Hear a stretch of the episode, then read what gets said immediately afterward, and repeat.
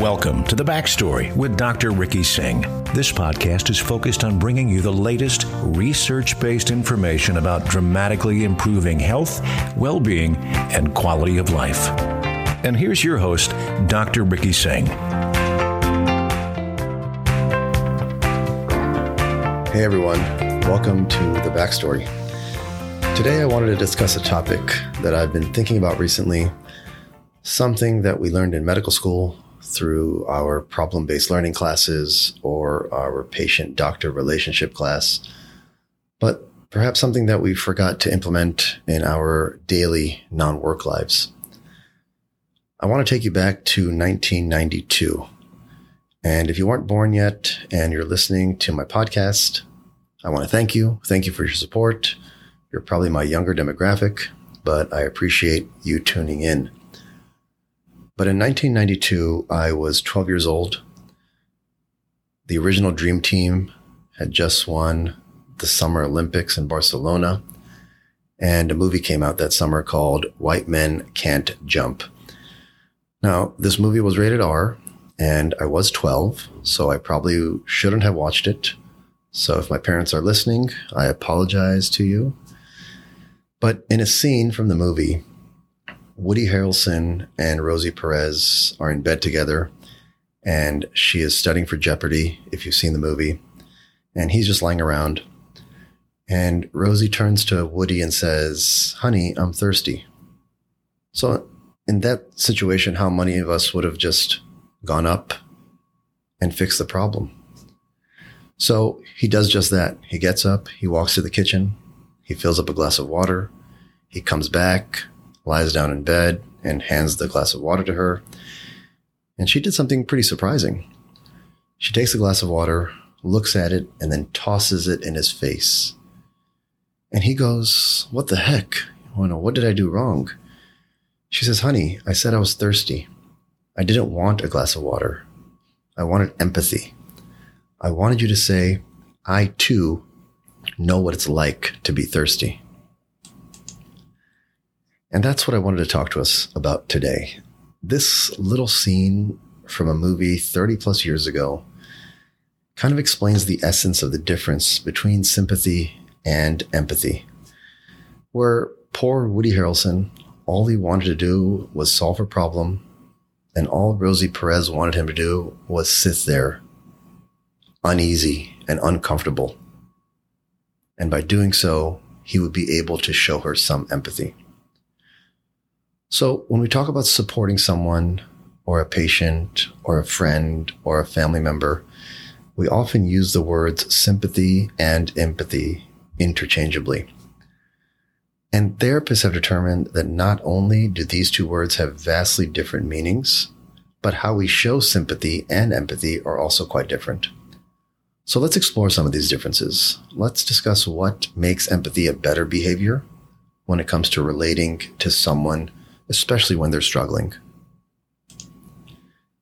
In order to do that, let's talk about some definitions. The Merriam Webster Dictionary defines sympathy as the feeling that you care about and are sorry about someone else's trouble, their grief, their misfortune, etc. Certainly, there are times when sympathy is an appropriate emotion for a difficult situation. But in essence, sympathy creates separation.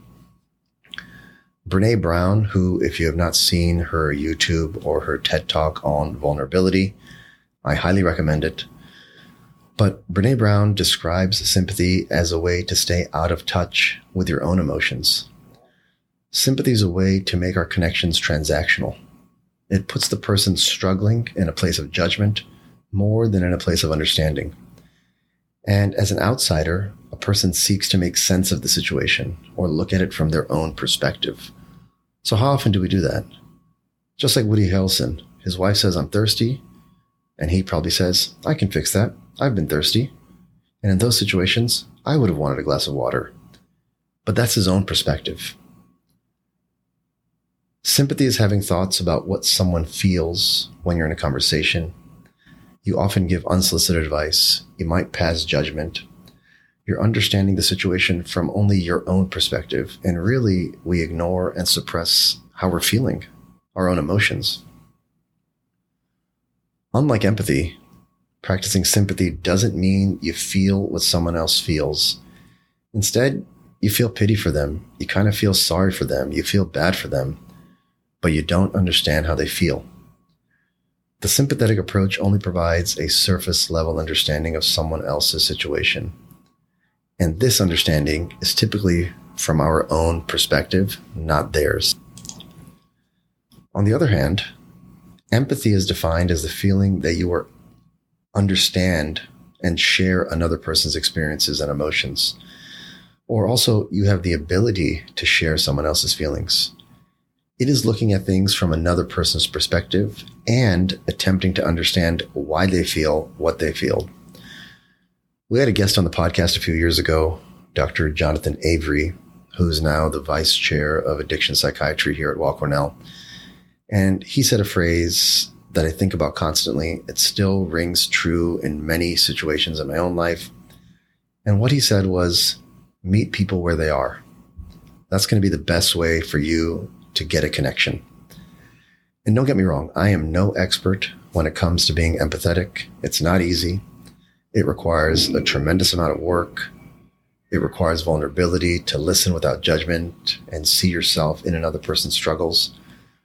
Now, whether we're talking about a patient doctor relationship or a relationship with your spouse or a relationship with your kids or family members, empathy isn't about fixing another person but about listening to another person's pain and struggles and challenges and sharing their difficult thoughts and feelings. Broken down into the simplistic form, empathy is feeling what someone else feels through active listening and not being there with your own judgment. The most important difference between sympathy and empathy is when you're being empathetic, you're discovering someone else's perspective you're acknowledging their feelings. Empathy is the ability to understand and share a person's feelings. If you're an empathetic person, you can listen to what someone else is saying without judgment. And the ability to connect is not limited by your own experience. An empathetic person can also feel someone else's emotions regardless of their own personal experience. If you want to characterize the main difference between these two, empathy fuels connection and sympathy drives disconnection. The hardest part to remember is that empathy is a choice. In order to connect with someone, you first need to connect with something in your own self that knows that feeling. Rarely does an empathetic person begin with, well, at least. When someone shares something with you and you silver line it, that is typically not an empathetic response but you might be showing sympathy in that situation. When we want to relate with empathy, we give the other person space to their emotions and their feelings. We reflect on what they're feeling and provide time and energy and space, even for the negative ones. On the other hand, when we relate with sympathy, we move into problem solving. And this is something that I also struggle with, especially as a pain management physician. Most patients come to me with problems, and my primary objective is to solve these problems or figure out why this is happening. And again, sometimes this is the appropriate response. I can be sympathetic with my patients and understand how they feel. But at times, I can also be empathetic. I don't want to minimize the patient's problems. I want to fully understand what they're feeling and how they're feeling. But we're all human. We all have ideas and judgments about how the person feels and what they should be doing. But I've learned that this not only minimizes their problems, but it also minimizes their feelings. Sympathy often comes from our own ego. It is what we know we should do, and it is often telling others what they should do and how they should feel. Let's look at a couple of examples explaining the difference between sympathy and empathy. When I think of empathy, I think of it as finding someone stuck. They're in a dark hole. They're feeling overwhelmed. They might be depressed.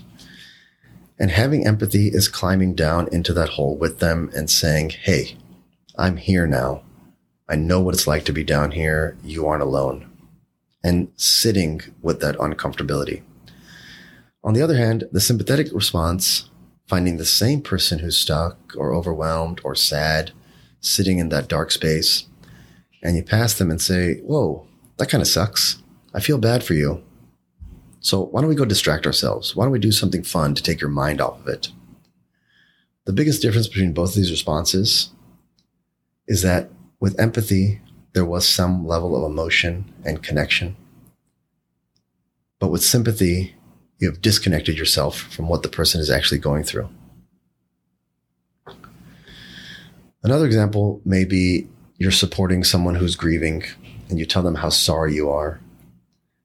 And it might feel empathetic. After all, you know it must be terrible to lose a family member or to live with loss.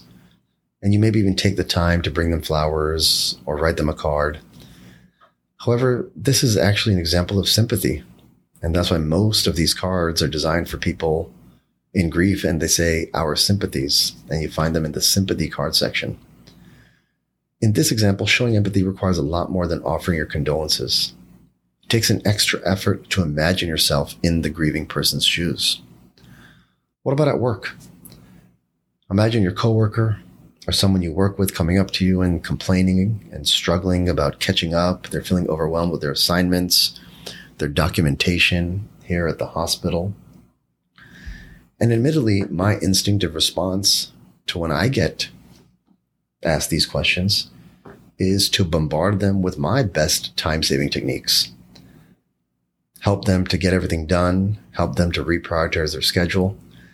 But in reality, this is not an empathetic response even though I think I'm taking time out of my day, I'm being very selfless in this situation, I'm helping them through their own struggles with my own reaction.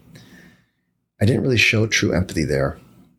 Sure, I may have helped them, but I didn't take the time to connect with how they felt. By taking that time, I might have learned that there's more going on than I previously thought. Maybe they're having health issues. Maybe they're having issues at home which is getting in the way of their focus. By fully listening to what they have to say, I probably could have done a better job to help them feel heard and supported. Speaking of support, what about the example of a friend who comes to you needing some support? Maybe you have that person in your life who struggles with falling asleep at night, who reports feeling tired throughout the day. And you might quickly interrupt them and say, Hey, I've also been through that. I know what it's like to fall asleep. And what I do is I take melatonin and it works like magic. Again, you might feel like you're empathizing with them, but instead of focusing on the other person, you have again redirected the conversation to be about you. Empathy in this example requires you to put your own feelings aside and focus on the other person. It's only by active listening can we really find out what the other person is looking for.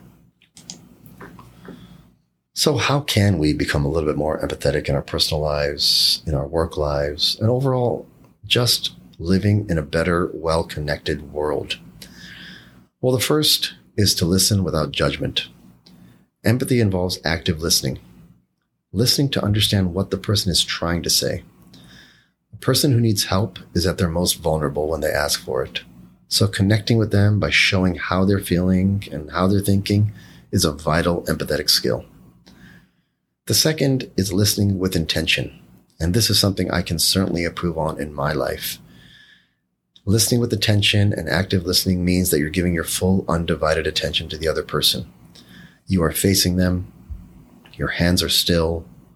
You're looking them into their eyes and you don't allow yourself to get distracted by your phone, which is certainly very difficult these days, or by television or by other people. Oftentimes in patient encounters, when I have found that the patient is trying to share something with me, I try to pull my attention away from the computer where I'm documenting, and I try to face them and maybe offer some non physical connection. But again, these are things I can work on both in my personal life and my work life. The third is listening without advice and listening without judgment. You don't want to take away the person's sharing power by telling them what to do and how to do it. Let them talk let them come to their own conclusions. And if they ask for advice, ask them back, what do you think you should do first? This reminds the person that they are not hopeless and they can often find their own solutions. This is a great strategy often used by people with leadership positions. The last tip, and probably the hardest, is to listen with vulnerability and listen with understanding. It's important to foster trust by accepting the person's feelings. Let them work through their own feelings on their own, in their own way. And if you have a similar experience, consider sharing that experience with them. Share your feelings about your experience and how it made you feel so that person doesn't feel alone. In the end, I know I can do a better job showing more empathy, both in my work and personal life. There are probably some situations where I thought I was being empathetic, and perhaps I was just exhibiting sympathy. This gives me an opportunity to make deeper connections with those around me. But by improving on our own empathetic skills, by being able to listen to other people's pain and struggles, I think we can slowly start to rebuild the connections that we have lost and probably make our current connections even stronger.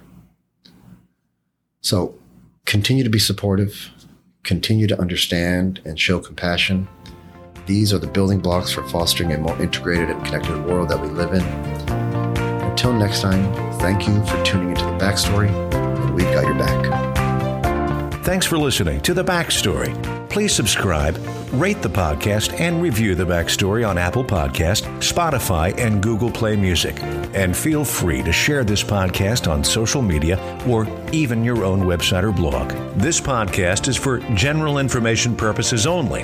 It does not constitute the practice of medicine, including the giving of medical advice. No doctor patient relationship is formed. The use of this information is at the user's own risk. The content of this podcast is not intended to be a substitute for medical advice. To learn more about Dr. Singh and his clinical research, please follow him on social media. You can also sign up for his newsletter by going to www.rickysinghmd.com. That's R I C K Y S I N G H M D.com.